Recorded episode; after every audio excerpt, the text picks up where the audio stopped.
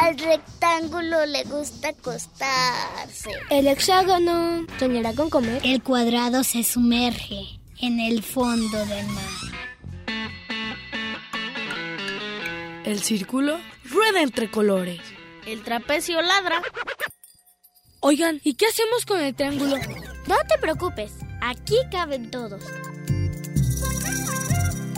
Entra